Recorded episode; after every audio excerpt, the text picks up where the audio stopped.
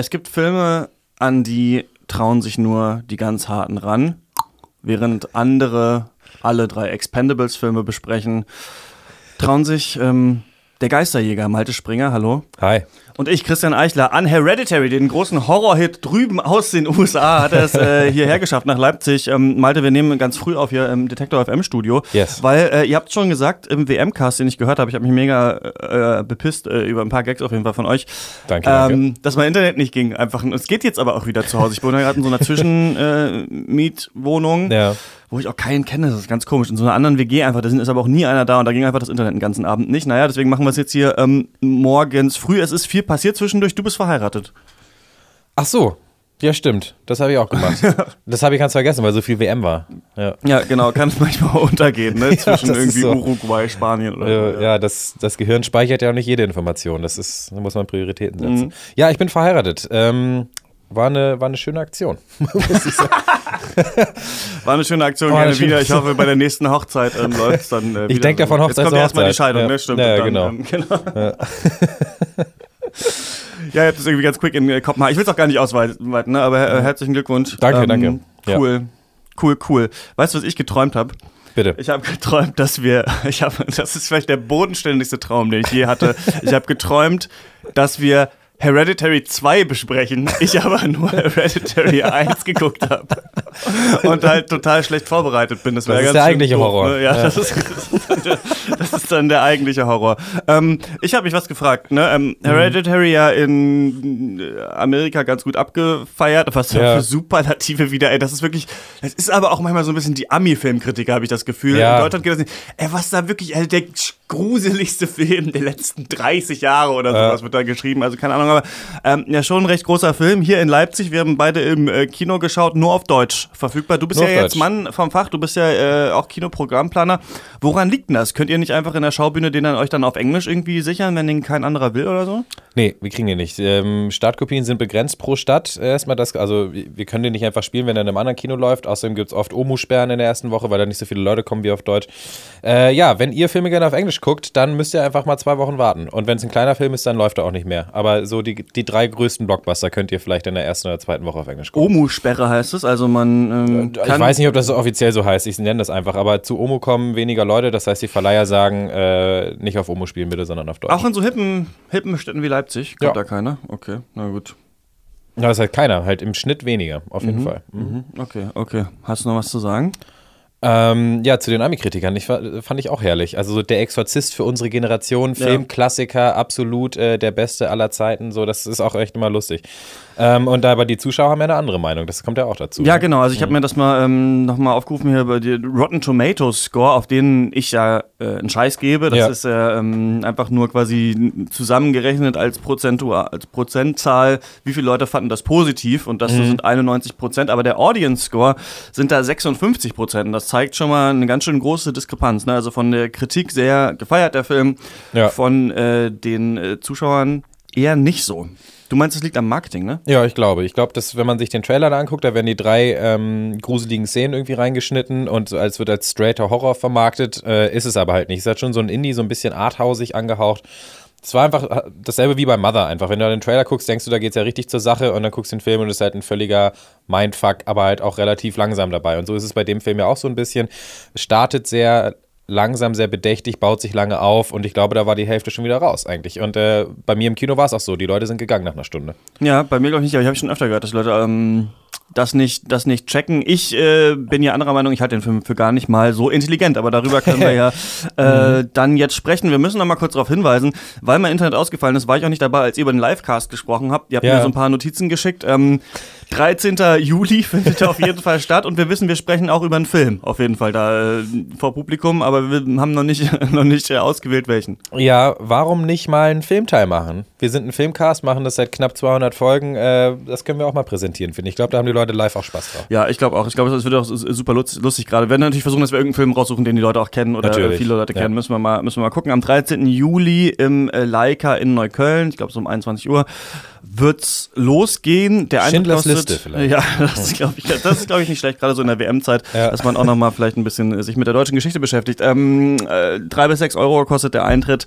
Auf unserer äh, Facebook-Seite könnt ihr da auch äh, zusagen ähm, zum Event. Das wäre ganz cool, dann können wir sehen, wie viele Leute darauf äh, Bock haben. Wir denken mal, wir kriegen die, den Schuppen da irgendwie voll. Und dann würde ich sagen, äh, oder? Kommen wir direkt Na sicher. zu Hereditary. Hallo, herzlich willkommen bei Sinister. Wie kann ich Ihnen helfen? Ja, hallo, schönen guten Tag. Also ich würde gerne Harry McNary sehen.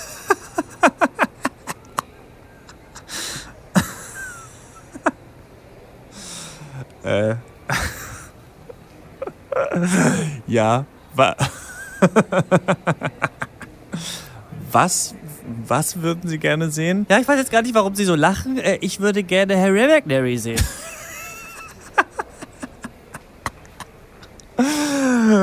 Äh, ja. Herr, Harry, Harry McNary würden Sie gerne sehen. Ja, genau, ich würde gerne Harry McNary sehen. Ja, äh, da kann ich Ihnen auch nicht weiterhelfen. Äh, Harry McNary, der arbeitet hier gar nicht mehr. Ne? Der, der ist äh, gar nicht mehr hier. Harry McNary, der hat hier mal äh, gearbeitet, ist aber jetzt ähm, ist jetzt aber woanders. Ja, Malte, zwei Horrorfilme kommen jedes Jahr ins Kino, die von der Kritik auf Händen getragen werden. Und jetzt kommt für dich das Quiz. Welche Filme waren das 2015? Ähm, It Follows Ja, und äh, Babadook. genau. Und 2016? Get Out? Ne, stopp, das war 2017. Ähm, 2016, 16. Äh, ah, Der Nachtmar. Äh, ich weiß gar nicht, wann der gekommen ist. Äh, The Witch Ja. und äh, The Invitation. Ja, Äh, würde ich sagen, äh, Green Room kam da, glaube ich, auch noch raus in, in dem Jahr. Mhm. 2017 dann, äh, ja, Get Out und der andere. Ja, S. genau.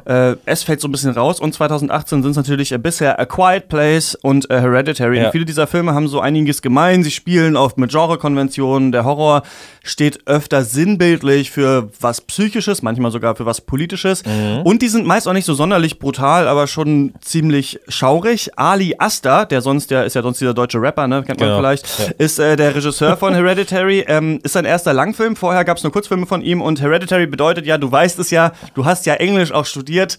Erblich angeboren, hängt mit R zusammen, mit Heritage, habe ich Mhm, nochmal äh, rausgesucht, ne, für alle, die des Englischen nicht mächtig sind. für euch kann ich empfehlen, äh, auf jeden Fall in Leipzig zu wohnen, da kommen die Filme alle auf Deutsch. Äh, angeboren sind den Familienmitgliedern in Hereditary wohl so die Sünden und Schwächen ihrer Vorfahren. Da ist vor allem die Großmutter Ellen wichtig, die war sehr verschwiegen, aber auch kontrollierend und das sitzt irgendwie diesen Erben noch in den Knochen. Und darüber reflektieren sie auch eher still, aber tun es trotzdem. Nach Ellens Beerdigung, denn die findet am Anfang des Films statt. Die Erben sind Annie, gespielt von Toni Collette, die wir als eine, eine ganz andere Mutter aus Little Miss Sunshine zum Beispiel erkennen. Ja. Die ist Künstlerin, die baut ihr eigenes Leben und ihre Erinnerungen als so Puppenhäuser, Puppenspiele nach. In ihrem Haus steht also das gleiche Haus nochmal als Miniatur. Ihr ältester Sohn Peter ist so ein verschwiegener Kiffer, der steht auf so einem Mädchen äh, in seiner Highschool, also alles ganz, ganz normal eigentlich, wenn man so 16 ist. Äh, seine kleine Schwester Charlie, die ist ähm, ziemlich verschwiegen, malt relativ brutale Zeichnungen und hat so einen Hang zum Tod irgendwie. Weiß, da, man weiß, irgendwas stimmt nicht so richtig mit diesem Mädchen. Und äh, deren Vater Steve ist ja ganz so ein ganz ruhiger, einfach. Es ist Steve, ne? Ja. Familienvater will nur das Beste äh, für Ja. alle. Und während Hereditary so diese Grundkonstellation auslotet und wir uns bereits als Zuschauer so ein bisschen fragen, was stimmt eigentlich in äh, dieser Familie nicht, träufelt Ali Asta immer mehr so Obskures in seine Bilder rein. Charlie schneidet da zum Beispiel einer Taube den Kopf ab. Annie sieht ihre Mutter in der, also ihre tote Mutter in der Ecke eines Zimmers stehen. Und so ein ganz seltsames Symbol prangt auf der Seite von so einem St äh, Straßenlaterne. Oder ein Unbekannter lächelt zum Beispiel auch die kleine Charlie auf der Beerdigung ihrer Oma an.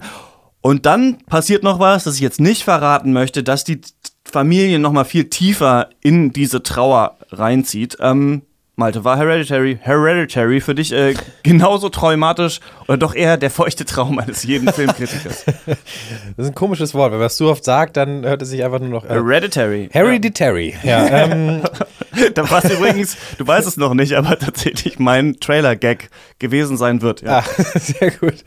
Ähm, ja, feuchter Traum. Nee, eigentlich nicht. Also, äh, ich habe sehr oft meine Meinung gewechselt während dieses Films. Irgendwie, ich hatte auch das Gefühl, der hatte mehrere Teile. Am Anfang denkt man, das, wo ist der Horror? Das ist ja so relativ straightes Familiendrama irgendwie, wenn auch in vielen äh, mysteriösen Bildern und, und mit wenig Worten.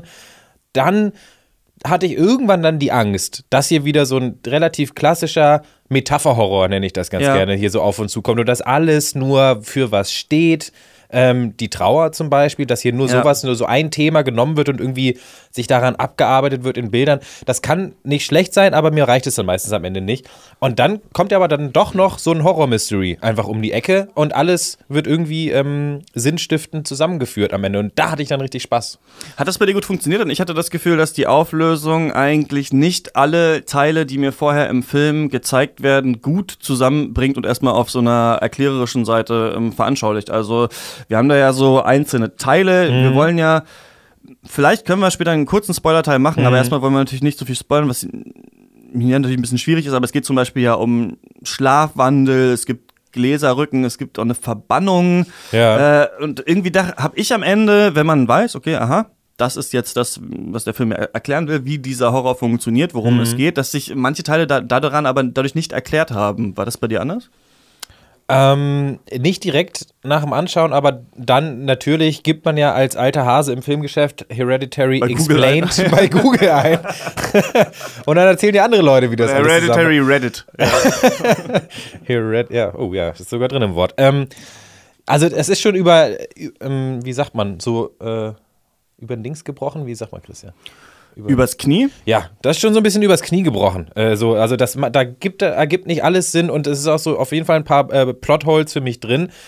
Aber äh, das will ich dann auch eigentlich gar nicht besser, weil, weil es dann ja doch auch nur in Anführungszeichen ein Horrorfilm ist. Ich fand nur, dass es auf jeden Fall ähm, also mich befriedigt hat am Ende, dass es ja dann doch etwas Handfestes ist und nicht nur äh, dies und das, wenn, also jetzt ohne zu spoilern. Ist schon ein bisschen dumm auch. Funktioniert nicht zu 100 Prozent, aber ist besser als die Alternative. Genau, und da habe ich mir so ein bisschen Gedanken drüber gemacht, was es eigentlich heißt im, im Horrorfilm, was vielleicht auch die Stärke von Hereditary äh, hier sein kann, was auch das Alleinstellungsmerkmal ähm, vielleicht ist. Und es ist ja so, dass es ähm, Eigenschaften gibt von Filmen, über die man dann spricht und die bewertet als Filmkritiker, aber auch als äh, normaler Kinogänger. Und das ist Ja. zum Beispiel, wie ist der Sound, wie ist die Kamera, wie sind die Schauspieler und so. Und ich habe das Gefühl, es gibt so manche Dinge, die finden alle wichtig für einen guten Film, zum Beispiel, dass die Schauspieler also wird gut sind. Also es wird selten jemand sagen, okay, die Schauspieler waren scheiße, aber der Film war trotzdem super. Aber bei Sachen, wenn es dann zur Bedeutung zum Beispiel kommt, da gibt es, glaube ich, unterschiedliche Meinungen. Ich glaube, eine der Stärken von Hereditary ist gerade diese unklare Struktur, dass du lange nicht weißt,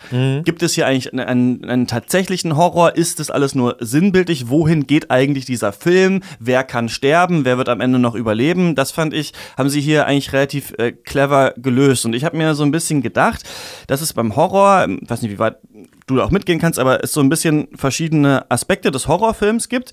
Das eine ist so die grundsätzliche Stimmung, der grundsätzliche Grusel. Das ist, der ist am Anfang erstmal da. Und das ist ja bei Hereditary besteht der aus äh, mehreren eigentlich unterschiedlichen Aspekten. Also es geht Ja. einmal um diese Trauer, um dieses zerrüttete Familienverhältnis. Dann geht es darum, um tatsächliche Geistererscheinungen, dass man Menschen sieht, die eigentlich ähm, schon gestorben sind. Dann geht es eben auch um ein Thema, was wir auch bei The Babadook ein bisschen hatten, ist, glaube ich, dieses Regretting Motherhood, ne? Also, dass Ja. die Eltern ihre Kinder nicht mehr äh, annehmen wollen.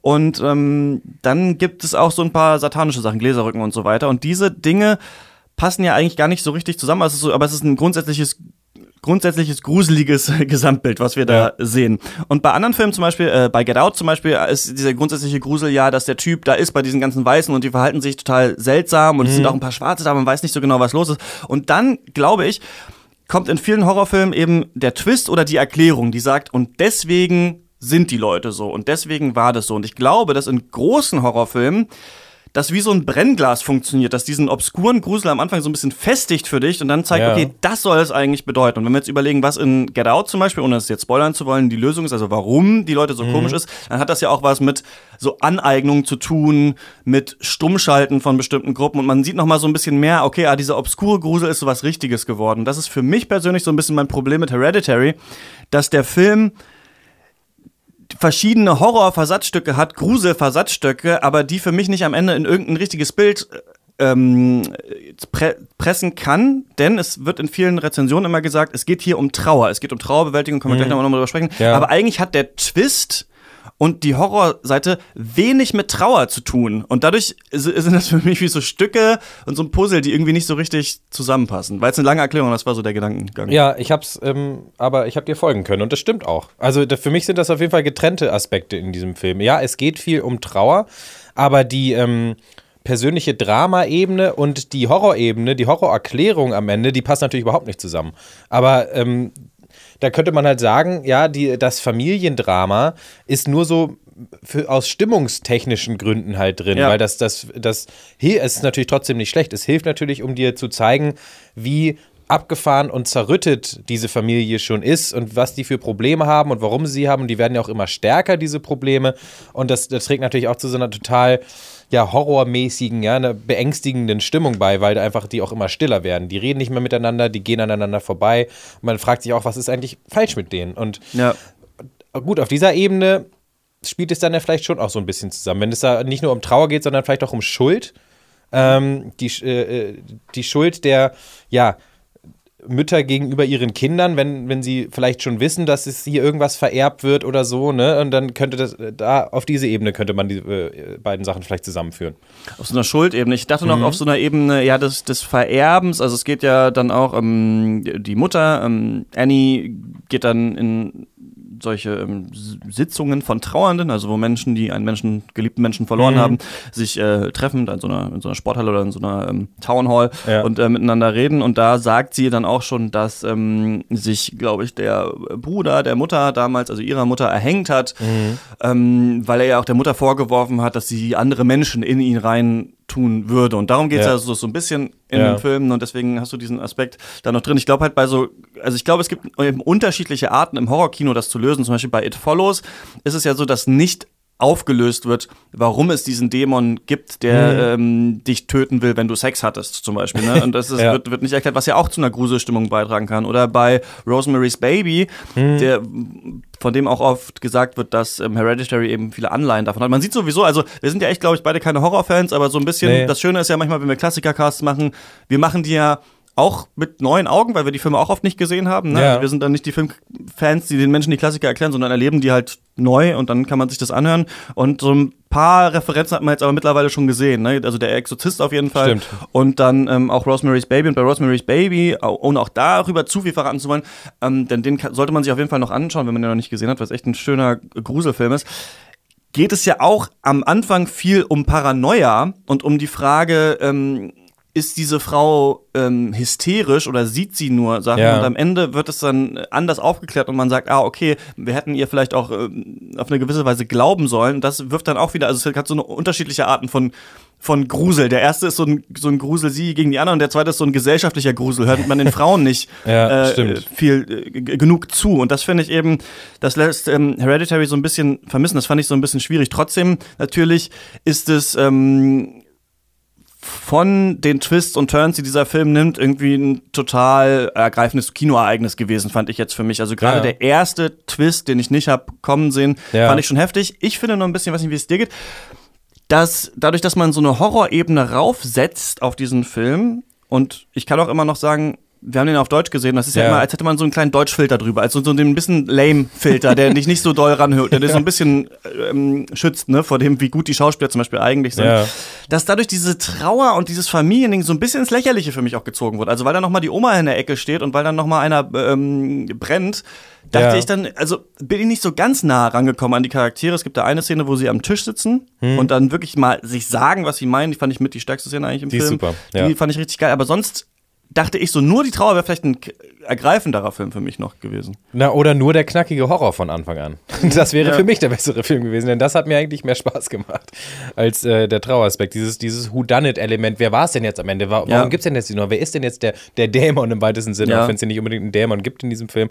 Ähm, ja, das ähm, hat mir dann mehr Spaß gemacht. Also, wie, äh, ähm, was sagst du visuell zu diesem Film oder so? Ähm, weil ich fand es sehr monoton. Irgendwie. Ich hatte das Gefühl, Ari Aster hatte nur ein, ein Ass in seinem Ärmel und das war so der ganz langsame Zoom. Ja. So, Kamera steht immer irgendwo fest rum, keine Bewegung und dann wird ganz langsam auf irgendwas rangezoomt. Ich hatte, und als ich das dann zum 17. Mal gesehen habe, ähm, war ich dann auch so ein bisschen angenervt. Also das ist natürlich, ich habe nichts gegen Stilmittel im Allgemeinen, aber Ja. wenn du immer dasselbe machst, dann merk selbst ich als Banause, dass hier irgendwas, also und dasselbe eigentlich beim Soundtrack, äh, den fand ich auch so ein bisschen sehr immer das Gleiche. Äh, muss- Das hat mich, das hat, das war so der Stimmung nicht förderlich für mich. Ich war auch allein im Kino, muss ich dazu sagen. Da braucht man ja immer noch so ein bisschen mehr, um komplett bei der Stange zu bleiben. Ich habe es äh, äh, geschafft. Ich bin jetzt nicht eingeschlafen oder so. Aber ich hätte mir da vielleicht noch ein bisschen mehr Innovation gewünscht. Ja, ist mir nichts besonders im Gedächtnis geblieben. Habe ich Mhm. beides auch jetzt schon über den größten Klee äh, gelobt gesehen, sowohl das Visuelle des Films als auch ähm, das Auditive, was da, Ja. was da passiert, fand ich beides auch nicht so beeindruckend. Für mich sah es zu weiten Teilen einfach aus wie so eine Net- Netflix-Serie irgendwie. Also halt saturierte, Mhm. äh, satte Farben, ähm, weiß ich nicht, klares Bild. Ähm, klar, ein paar, es gibt ein paar schöne Kamerafahrten. Aber es sind eben auch doch dann viele so Versatzstücke in diesem Film. Also zum Beispiel, was wir jetzt noch nicht angesprochen haben, ist ja, also ich habe es nur in der, in der Einleitung angesprochen, ist, dass ja Annie dieses Puppenhaus baut und wir dann ab und zu dann dieses Puppenhaus auch reinzoomen und Ja. die ja selber eben in diesem Haus ähm, wohnen. Das ist ja im Horrorfilm ganz oft eine ähm, ganz ähm, fundamentale äh, Sache, die man im Worldbuilding machen muss, ist ja oft den Ort erklären. Vor allem, wenn du einen Kammerspiel-Horrorfilm hast, damit du weißt, wo sind welche Räume, wer Ja. kann wohin, ne, wie ist es aufgebaut. Und ähm, Ali Aster spielt natürlich auch ein bisschen damit, manchmal Dinge anzudeuten, die dann aber nicht passieren. Zum Beispiel wird im Film ganz viel auf Messer gezoomt und ich finde, ich finde, ah, ich finde es so, es gibt ja auch diesen äh, Polanski-Film äh, Knife in the Water. Ja. Aber ich finde es so gruselig. Einfach nur Menschen auf engem Raum und einem Messer. Ja, ist, stimmt. Finde ich, ist für mich schon die beste Horrorprämisse eigentlich, die es gibt. Aber ähm, da wird auch viel geteased, was da nicht passiert. Und da, deswegen soll natürlich auch so diese ja, Geografie, das Layout des Hauses da auch mit so reinspielen. Dann gibt es auch so ein paar schöne Kamerafahrten, aber ja, manchmal wird schnell geschnitten und das ist was, was man nicht erwartet. Und ähm, es gibt als ähm, Charlie am Anfang über dieses Feld läuft und da äh, brennt es so in, in der Ferne, hat, Ja. hatte der Film schon so tolle Shots, auch dieses Baumhaus draußen. Aber es war jetzt nichts, wo ich gesagt habe, das ist jetzt was ganz Neues. Das habe ich so noch nicht gesehen. Es Mhm. war halt sehr gut gemacht dafür, dass der Mann noch nie einen Langfilm gemacht hat. Das stimmt, ja. Und die Schauspieler waren ganz toll, fand ich. Also Alex Wolf und Toni Collette, die hier Mutter und Sohn spielen, so ein bisschen das, total. ähm, das zentrale Duo dieses Films. Also beide großartig. Also Toni Collette kann, habe ich so ein bisschen das Gefühl, mit einem äh, verdutzten Gesichtsausdruck hat sie den ganzen Film so ein bisschen getragen. So die Ja. Zeit. Also wie die geguckt hat, wenn sie panisch war, das war also, das, sie ist die, den meisten Film über panisch. Ja. Ähm, das war schon ganz großes Kino, fand ich. Also da, das hat nochmal richtig viel Intensität hinzugefügt, was die Bilder und der Sound vielleicht nicht so geschafft haben. Die Schauspieler haben das auf jeden Fall reingebracht. Weißt du, was eine geile Idee wäre? Hm. Wenn, ähm, ist es nicht sogar so? In Little Miss Sunshine, ne? Ist Ja. das die Oma, die da stirbt? Die sch- fahren doch irgendeine Leiche rum. Ist, ist, es der, ist, es der, ist es der Ähm, Opa? Ich weiß es gerade gar Ich weiß nicht. es auch nicht mehr. Ähm, aber das wäre eigentlich geil, wenn, wenn, wenn das einfach das Sequel zu Little Miss Sunshine wäre, weil die, die haben ja auch diesen Depri-Sohn, du hast doch die, Die kleine Tochter. und die kleine Tochter, und ja. dann ist es einfach so, sagen wir, sagen wir mal, dreht es einfach um, dass die Person, die in Little Miss Sunshine stirbt, das ist dann jetzt äh, die, die Beerdigung halt von dieser Person, schließt eins zu eins Hereditary an. Das wäre eigentlich ganz, wäre eigentlich ganz cool. Nee, ich fand die Leistung auch total geil von den beiden. Man ist da total, ähm, war total aufgelöst und hat sich den so total ergeben, diesen beiden, Ja. diesen äh, Schauspielleistungen. Auch der Vater war, also die waren alle gut, aber für mich, ne, so wenn das dann alles auf Deutsch ist, dann kann ich es manchmal nicht so ganz bewerten, wie, weil das hat alles, es wirkt immer so ein bisschen billow, wie die Menschen reden, nicht so wie richtige Menschen sich halt unter, unterhalten, aber ich, natürlich trotzdem äh, war die Synchro jetzt nicht schlecht, sondern natürlich gut, gut gelöst in dem Film für mich, aber nicht die neue Erweckung des Horrorkinos, wie eigentlich viele der Filme Ja. nicht, die wir dann immer so, sind ja jedes Jahr so ein, zwei ähm, besprechen. Ich, ich finde eigentlich, dass Hereditary halt viel zitiert hat aus anderen Filmen und Total. dann sich eben getraut hat, ein, wie du schon sagst, ein recht klares Ende zu finden.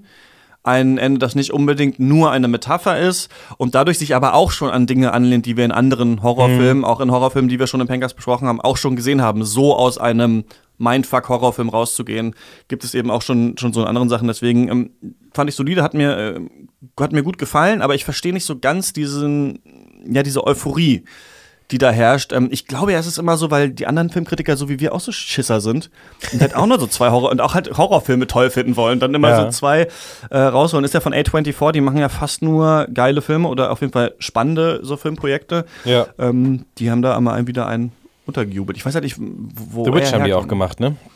Glaube Glaub, ich. ja, und alles Mhm. mögliche, ne, Ghost Story und nee, Mhm. wie hieß der so, ja, und äh, also wirklich tausend, also äh, Green Room und alles Ja. mögliche, so die A24 ist echt, wenn, wenn man im Trailer vorne A24 sieht, äh, kann man sich den Film eigentlich schon mal auf die Watchlist äh, normalerweise setzen, ja. Ja, Ich weiß noch was. ja, ich. Pass auf, pass mal auf. gucken, ich komme hm. nämlich jetzt mal mit was ganz Neuem um die Ecke. Ja, bitte. Und zwar mit dem Kübler-Ross. Modell, Ja. ähm, benannt natürlich nach den beiden äh, äh, Castingshow-Kandidaten Daniel Kübler und Ross Anthony. ähm, und ich muss noch mal kurz aufrufen, denn da wollte ich jetzt noch mal einmal mit dir drüber sprechen, denn man, ich, ich habe ja oft, oft ist nämlich auch viel so Gebullshitte in der Filmkritik und es wird dann ähm, nämlich gesagt, dass ja, Hereditary befasst sich ja hier wieder, es geht ganz viel um Trauer und das habe ich überall gelesen, bei Mark Ja, Kermode ja. im Guardian, das habe ich gelesen auf der ähm, Seite rogerebert.com. Mhm. Ja, Mann, ich muss hier, warte mal, Stages of Grief.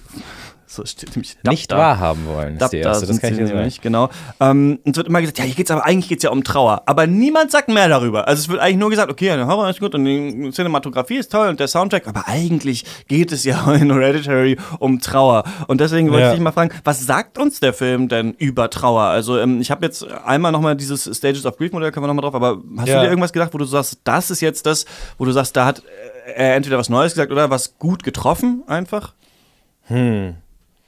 Als du äh, schon angedeutet hast, dass du über dieses Modell noch mal kurz sprechen willst im Cast, habe ich mich auch gefragt, ja, aber bezogen auf welchen Charakter denn? So auf die Mutter oder auf den Sohn? Denn sie sind ja alle recht traurig in diesem Film. Ja. Sie sind äh, am Trauern, trauernd, nicht traurig natürlich. Ähm, sagt er was Neues? Ich weiß nicht. Nur, also, ein, nö, eigentlich, dass es schwer ist, damit umzugehen, dass, ähm, wenn ja, gerade wenn natürlich äh, äh, du über etwas trauerst, was natürlich auch sehr an sich natürlich sehr, äh, wie sagt man, ähm, also natürlich so ein Unfall ist oder was auch, ja, also wo man sich vielleicht auch gegenseitig dann die Schuld geben könnte, dann Ja. kommt die Schuld dann wieder rein. Das Schuld natürlich, wenn die unausgesprochen bleibt, dann einfach äh, Beziehungen total zerstören kann, weil ähm, ähm, die Mutter und äh, äh, der Sohn, Toni Collette und äh, ihr Sohn, konnten sie ja von Anfang an, hatten die nicht das beste Verhältnis, Ja. aber dann konnten sie ja wirklich überhaupt kein Wort mehr miteinander wechseln Mhm. im Laufe des Films. Also das, aber ob da jetzt eine total neue Aussage, nö. Was, aber gibt es denn noch so viel neue Aussagen über Trauer? Na, es gibt immer natürlich neue Blickwinkel, aus Hm. Neue denen man Themen, Blickwinkel, Themen, hm. Themen irgendwie betrachten kann. Ähm, ich denke, ich dachte mir vielleicht, weil Hereditary auch so viele falsche Fährten äh, legt und Hm. äh, so viele Finden auch ähm, in petto hat, dass vielleicht auch einfach der Film sagen möchte, dass Trauer einfach auch komplex ist, also dass es nicht eine einzige Art gibt, Ja. wie man mit dem Tod eines geliebten Menschen umgehen kann, umgehen soll. Ne? Der eine, man kann natürlich auch manche Sachen metaphorisch lesen, wenn man möchte. Ne? Also dass zum Beispiel ähm, äh, Menschen dann andere Menschen in den Ecken von Räumen sehen, vielleicht auch einfach daran liegt, dass sie übermüdet sind, dass sie Schlafmangel haben, einfach solche quasi Real-World-Beobachtungen, ne? die Trauernde, das Trauernde sich oft so und so verhalten und dann kommt es vielleicht zu diesen Arten des Horrors. Ähm, wird ja dann am Ende ein bisschen gebrochen mit der Auflösung des Films. Ähm, die Stages of Grief, laut äh, Kübler-Ross, äh, Elizabeth Kübler-Ross heißt sie, die hat äh, 1969 ein Buch geschrieben, On Death and Dying, und ich äh, habe das jetzt hier noch reingenommen, weil die kennt irgendwie immer so jeder, ne? Und das ist äh, Dabda. Cake of die? Scrubs. Ja. Ja, achso, genau, gibt's da eine Folge. Eine Folge Äh, zu, ja. und ähm, Dabda, das D steht für Denial. Also die erste äh, Reaktion ist, äh, das nicht wahrhaben wollen, hast du gerade schon Ja. gesagt, ähm, von, von diesem Tod. Und äh, das sieht man hier schon so ein bisschen, auch in Hereditary würde ich sagen, gibt's schon auch, dass halt am, am Anfang sich vielleicht die Charaktere anschweigen, so tun, als wäre etwas nicht passiert. Dann Anger, ne? Also, ähm, Ja. dass man, dass man, ach so, das muss ich noch sagen. Diese Stages of Grief sind sowohl für Menschen, die Überlebende sind, Ja. also die, bei denen gerade jemand im familiären Kontext oder ein Freund gestorben ist, aber auch für Sterbende, also Menschen, die wissen, dass sie bald sterben werden, also Menschen, die tödlich krank sind, die haben wohl auch diese Stages, also die wollen Mhm. es auch dann erst nicht wahrhaben, dann gibt es Anger, ne? Also warum passiert es äh, mir, warum passiert es mit uns, was soll das und sowas? Und dann diese dritte Stage ist dieser interessantes Bargaining, Ja. das ist ähm, also das Handeln, dass man entweder äh, bei Sterbenden ist es wohl so, dass sie irgendwann erzählen, ähm, wenn ich jetzt irgendwie anfange, mir regelmäßig die Zähne zu putzen oder sowas, dann kann ich den Krebs vielleicht noch aufhalten. Und wenn ich jetzt aufhöre zu rauchen, also die schon wissen, sie werden sterben, die dann auf einmal den Lebenswandel machen wollen. Oder, ähm, das ist, auch in diesem Film drin, ist dieses, hättest du nicht das und das machen können, dann wäre das und das nicht passiert. Ja. Also diese Stage ist auf, Auf jeden, jeden Fall, Fall. ist auch total stark hier drin im Film. Dann Depression, würde ich sagen, haben wir auch. Also, dass Leute so depressiv werden, dass sie sich ähm, abschotten. Und dann Acceptance. Und das ist auch auf eine Art halt auch Schon, ja.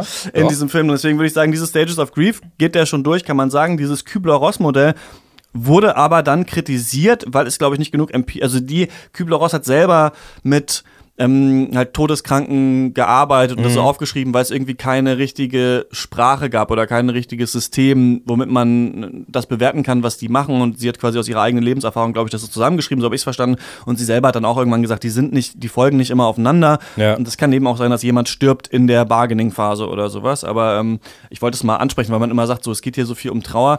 Also auf jeden Fall, so könnte man es dem Film zugutehalten. Es geht auf jeden Fall äh, um Trauer nach dem Kübelauch. Also man findet diese fünf Punkte Ja. auf jeden Fall äh, auch in diesem Film. Ja, wollen wir Punkte geben? Können wir machen. Ich gebe äh, Bargaining. Ähm, nee, ähm, ich gebe. Ja, nur sechseinhalb. Ich fand's gut. äh, mir hat der Film, Film so ganz gut gefallen, aber ich finde, es ist. Ähm, ach komm, ich gebe mal sieben. Ich gebe mal sieben, weil wir hier so schön drüber reden, äh, geredet haben und äh, weil ich mich dann jetzt mal mit diesem Kübler-Ross-Modell auseinandersetzen konnte, immer ein bisschen. Ja. Aber ist für mich nicht der große Wurf und ich fand, glaube ich, äh, die anderen besser. Also, ähm, weiß nicht, was ich denen damals gegeben habe, aber Babadook, It Follows, äh, selbst The Witch, fand, waren für mich eigentlich alles ein bisschen stärkere Filme, fand ich gruseliger und fand ich irgendwie auch ein bisschen fresher. Get Out auch äh, überlegen. Aber klar, also wenn man nur, so wie ich, zwei Horrorfilme und dann den einen Klassiker im Jahr guckt, äh, sollte man sich auch äh, Hereditary anschauen. Gerade natürlich sowas ist halt auch immer Eventkino, ne? Man geht mit der Freundin rein oder sowas. Ja, so, das ist natürlich auch, macht ja auch äh, Bock und deswegen verstehe ich auch nicht die Leute, die dann immer sagen, ja, nee, in Horrorfilm will ich nicht mitkommen, ist zu gruselig. Ja, ich will auch nicht allein rein. Deswegen gucken wir das ja zusammen. Also ich finde, gerade Horrorfilme hat auch immer so eine äh, Komik. Du hast ja gesagt, als dann eine schlimme Sache passiert, ähm, eine schlimme Sache passiert ist, dass die Leute lachen. Mhm. Ja. Und das ist ja auch ein Abwehrmechanismus. Man lacht Na ja, klar. versucht ja auch den Schrecken wegzulachen. und äh, ja, ich fand's ganz gut. Ja, ich fand's auch nicht schlecht, muss ich sagen. Ähm, man muss durch einen ziemlich harten Knus durch irgendwie, bis man da mal an die Butter kommt von diesem Film. Also ich fand es sehr, ja, sehr langsam, aber Kennt man ja, wenn man das Brot von unten isst. Ja. wenn das Brot sehr dick ist, vor allem, ja. dann ja, ist es manchmal out of reach. Ja, es ist einfach. Ich stehe halt natürlich von meiner, äh, wie ich auf Filme gucke, ich gucke mehr auf das Narrativ als jetzt auf ähm, die Metapherebene äh, am Anfang und äh, fand es halt echt schon so ein bisschen imposant eigentlich, äh, wie cool das dann doch war, ähm, dass man im Nachhinein sehen konnte, wie hier die Clues schon von Anfang an gestreut wurden und wie das am Ende irgendwie alles zusammengeführt wird. Das macht der Film besser als andere ähm, Horrorfilme, die ich schon gesehen habe. Das muss ich ihm zugute halten. Äh, ich gebe mal ähm, siebeneinhalb von zehn. Hereditary ist äh, ab sofort in den deutschen Kinos, könnt ihr euch anschauen, könnt uns auch eine Mail schreiben, wenn ihr den äh, Film gesehen habt äh, oder besser oder schlechter oder genauso gut fandet wie wir. Der ist die Adresse und wir kommen zur Abschlussrunde. Ich habe äh, True Detective mal wieder geguckt. Staffel Ah, ja. 1 natürlich. Ähm, zum dritten Mal. Dann habe ich ja schon mal mit dir und äh, Max darüber gequatscht neulich, als wir uns gesehen haben. Ja. Und wir haben rausgefunden, dass wir die alle dreimal gesehen Dreimal, haben, diese ja, äh. Staffel. Ähm, ich habe es äh, einmal meinen alten Mitbewohnern gezeigt und jetzt äh, mal meiner Freundin.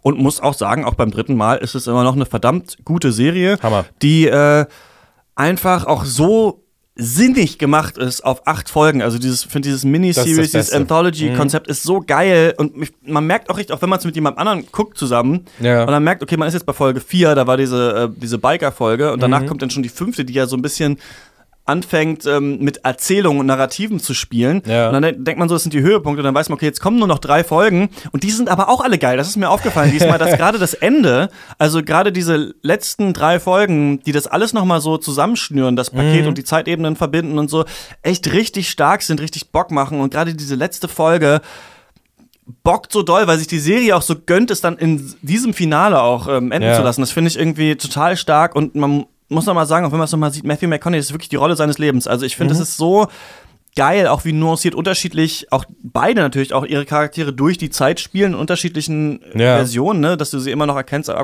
Woody Harrison, der sich halt immer in so einer Zahnlücke da rum, rumlutscht und in Milch, Milkshakes rauft und läuft und so. Ähm, die Charaktere, also ähm, äh, Rustin Cole wirkt beim dritten Mal gucken so ein bisschen platter, als man den vorher in Erinnerung hatte, so ein bisschen, äh, ja, ein bisschen mehr philosophische äh, Plattitüden da von sich gebend, aber sonst muss ich sagen, vom Look, vom Setting und auch, es ist sehr viel Detective Work, ist ganz interessant, also sehr viel ist auch Gebrabbel und man unterstellt der Serie dann auch, dass vieles Sinn gibt, weil man so ein bisschen weiß, wenn ich das jetzt alles aufschreiben würde, würde das schon Sinn Ja. ergeben. Was ich mich so gefragt habe, ist eigentlich, was macht eigentlich Marty die ganze Serie? Also, er, hat, er kriegt ja seinen Moment auch noch, aber, Ja. aber irgendwie so, also an Detective Work macht eigentlich Marty gar nichts, eigentlich acht, acht Folgen lang ist, aber ähm, also wirklich toll. Ja, du hast ja auch nochmal geguckt. Ja, ne? trägt die Verantwortung, glaube ich. Nee, ähm, ja, das stimmt. Das, ist das Coole daran, dass es nicht nur, dass es eine Miniseries mit nur acht Folgen ist, sondern dass da auch eigentlich zwei komplette Serien schon drin sind. Also Ja. eigentlich zwei komplette Storystränge, die jeweils vier Episoden gehen. Und dadurch ist es einfach, äh, hat es ein mega geiles Pace, diese Staffel, äh, alles in allem. Und gerade dieser, dieser Switch dann Folge 4, 5, wo es dann äh, so ineinander übergeht, ähm, es sind immer meine Lieblingsfolgen beim, bei, beim nochmal gucken, glaube ich. Ja, und das ist irgendwie cool. Also ich habe mich auch dann gefragt, was eigentlich so die, die Aussage, die True Detective trifft. Und ich finde es so ganz geil, dass halt so, ja, böse Menschen in so schwachen Bürokratien oder staatlichen Strukturen Mhm. in diesem Staat Louisiana, ne, der so weit ausgefällt, also das ist Ja. so geil, finde ich, an True Detective, dieses, also die, es gibt ja dann diese, wo sie dann einsteigen, diese, diese, diese Drogenfarm da von Reggie Ledoux, wo auch auf den Dächern dann, ja, die auch so bewachsen sind, damit man die aus der Luft nicht sehen kann, Mhm. Ja. ne, so, das merkt man, und da gibt es ja auch eine Zeit vor Google Maps und sowas, und das ist quasi so, du weißt nicht, was hier in den Sümpfen alles passiert, äh, ne, weil du gar nicht weißt, wo diese, wo diese Gebäude sind, wer da noch lebt und sowas, und das, äh, finde ich, ähm, ist echt geil, auch wieder die irgendwie die ganzen äh, Bullen so mit drin hängen und so, und wie auch Leute so aus Staffel, aus der ersten Folge nochmal so auftauchen, Folge 7 und so, also ganz toll und kann man echt ewig gucken, also mal gucken, wann ich das nächste Mal nochmal reinschauen werde, aber, ähm, super, Ja. super. Mein Highlight, ich habe noch einen Film geguckt, der geht äh, nicht über eine Drogenfarm, sondern über eine ganz normale Farm. Der Film heißt Aus einem Jahr der Nicht-Ereignisse. Ich habe übrigens, muss ich sagen, Mhm. äh, wir haben einen ge- geteilten Netflix-Account. Jetzt habe ich gesehen, dass nur zwei Leute gleichzeitig gucken können. Ich wollte neulich gucken. Echt? Und habe gern gesehen, was ihr guckt. Das fand ich total so datenschutzmäßig total bedenklich. Ich sage jetzt ja trotzdem, du hast Brain Games Brain geguckt, Games, wurde mir gesagt. Und weißt du, was Max geguckt hat, weil du gerade Farm sagst? The Ranch mit. Mann, der guckt heimlich immer noch The Ranch scheinbar. Wo ich, so da, wo ich dann so dachte, so echt geil, okay, das ist aber auch ein bisschen so bisschen fies, oder? Stell dir vor, du mit deiner Familie und dann guck, weiß ich nicht. Dann, äh, Das ist schon ein bisschen gemein. naja, okay, sorry, was hast du geguckt? Aus einem Jahr der Nicht-Ereignisse ist ein äh, neuer Kinofilm, eine Doku über ja. Bauer Willi, der auf seinem Bauernhof wohnt. Und ähm, der Name ist Programm. Also es passiert nichts. Und das ist der Sinn der Sache. Es soll eine reine Gegenwartsdarstellung sein, wie ein alter Mann auf seinem Bauernhof lebt. Ich übersetze mal keinen Malte-Film. Herrlicher Film. Okay. Herrlicher Film. Ich, du hast irgendwann mal erzählt, dass du für deinen Klimawandel-Podcast so einen alten, so einen Fischer oder so besucht hast. Reinlotsen, ja. Einen reinlotsen und genau dieses, dieses heimelige Gefühl hat dieser Film dir gegeben, wenn, wenn du bei einem Menschen bist, der einfach mit, mit, mit dem Leben völlig okay ist, der seinen Weg geht, der sich nicht zu viele Gedanken macht, der immer glücklich ist, der seine Onkel Katzen Zert. streichelt. okay, Zert. Nee, das ist halt einfach so ein. Ich weiß nicht, was es an, an Willi war, aber ich hätte dem sieben Stunden zugucken können beim Nichtstun, weil der einfach so eine geile äh, Disposition hatte irgendwie, weil der einfach so eine geile Ausstrahlung hatte. Dazu noch so eine norddeutsche Schnauze, das ist so lustig. Ja. Ähm, Damit kriegt man mich ja auch. Ja. ja, also der Film ist ähm, echt witzig, echt irgendwie nett und vor allem aber auch echt so meditativ. Das passt überhaupt nicht. Ich habe sowas noch nie gesehen. Ich, und wir gucken ja echt, wir haben ja 500 Filme gesehen in den letzten drei Jahren. Ich habe sowas noch nie gesehen. Wie einfach, wie man wirklich äh, nichts aussagen will mit seinem Film. Und ich habe auch mit den Regisseuren geredet und es stimmt auch. Also ich habe sie die ganze Zeit gefragt, ob hier die Bilder nicht noch zusammenpassen und auch zu einer Aussage irgendwie zusammengeführt werden können. Nee. Nee, sie wollten keine Aussage machen. Sie wollten es zeigen. Das denke ich mir Okay. so, nice. Das, also, das gibt's echt selten. Das fand ich echt erfrischend. Ähm, aus einem Jahr der nicht sehr kleiner Kinofilm. Ähm, läuft wahrscheinlich nur in den fünf, sechs größten Städten in Deutschland. Wenn ihr aus einer, äh, in, einer, in einer Großstadt wohnt, dann äh, guckt doch mal in eurem Indie-Kino nach dem Film. Es lohnt sich. Ist echt wie Urlaub im Kino. Herrlich. Cool. Ähm, für Leute, die das interessiert, ich habe mal so einen Film gesehen, der, der hieß Am Ende der Milchstraße. Da ging es auch um so ein Bauerndorf Mhm. äh, in Mecklenburg-Vorpommern und da war das auch so. Da wird auch einfach nur gezeigt, was die Menschen so machen und es war ganz äh, interessant und auch ganz herzzerreißend eigentlich, was da so abgeht. Ja. Man musste auch anschauen, wie ein Schwein geschlachtet wird. Das war ein bisschen nee. eklig, aber ähm, ja, cool. Äh, das war's dann, würde ich sagen, Ja. mit dieser Ausgabe vom Pencast. In nächsten Off Duty wissen wir noch nicht, was wir machen. Müssen wir mal schauen. Es ist zurzeit tatsächlich so, dass die Planung einfach knapp ist. Wir oft halt spätabends nach der Arbeit den Pencast Mhm. aufnehmen. Und dann manchmal keine Luft mehr ist, äh, noch einen witzigen Off-Duty zu machen. Müssen wir mal gucken, Ja. wie wir das gut in Zukunft hinkriegen können. Ich finde es eben auch mal ganz witzig, wenn wir mal so einen Zweiercast machen wie wir jetzt und die anderen beiden. Vielleicht ist das auch mal eine Lösung. Aber ähm, müssen wir mal schauen. Wir versuchen mal einen zu machen. Warum wir es aber vielleicht nicht schaffen werden, ist, weil der nächste Pencast ein bisschen größer wird.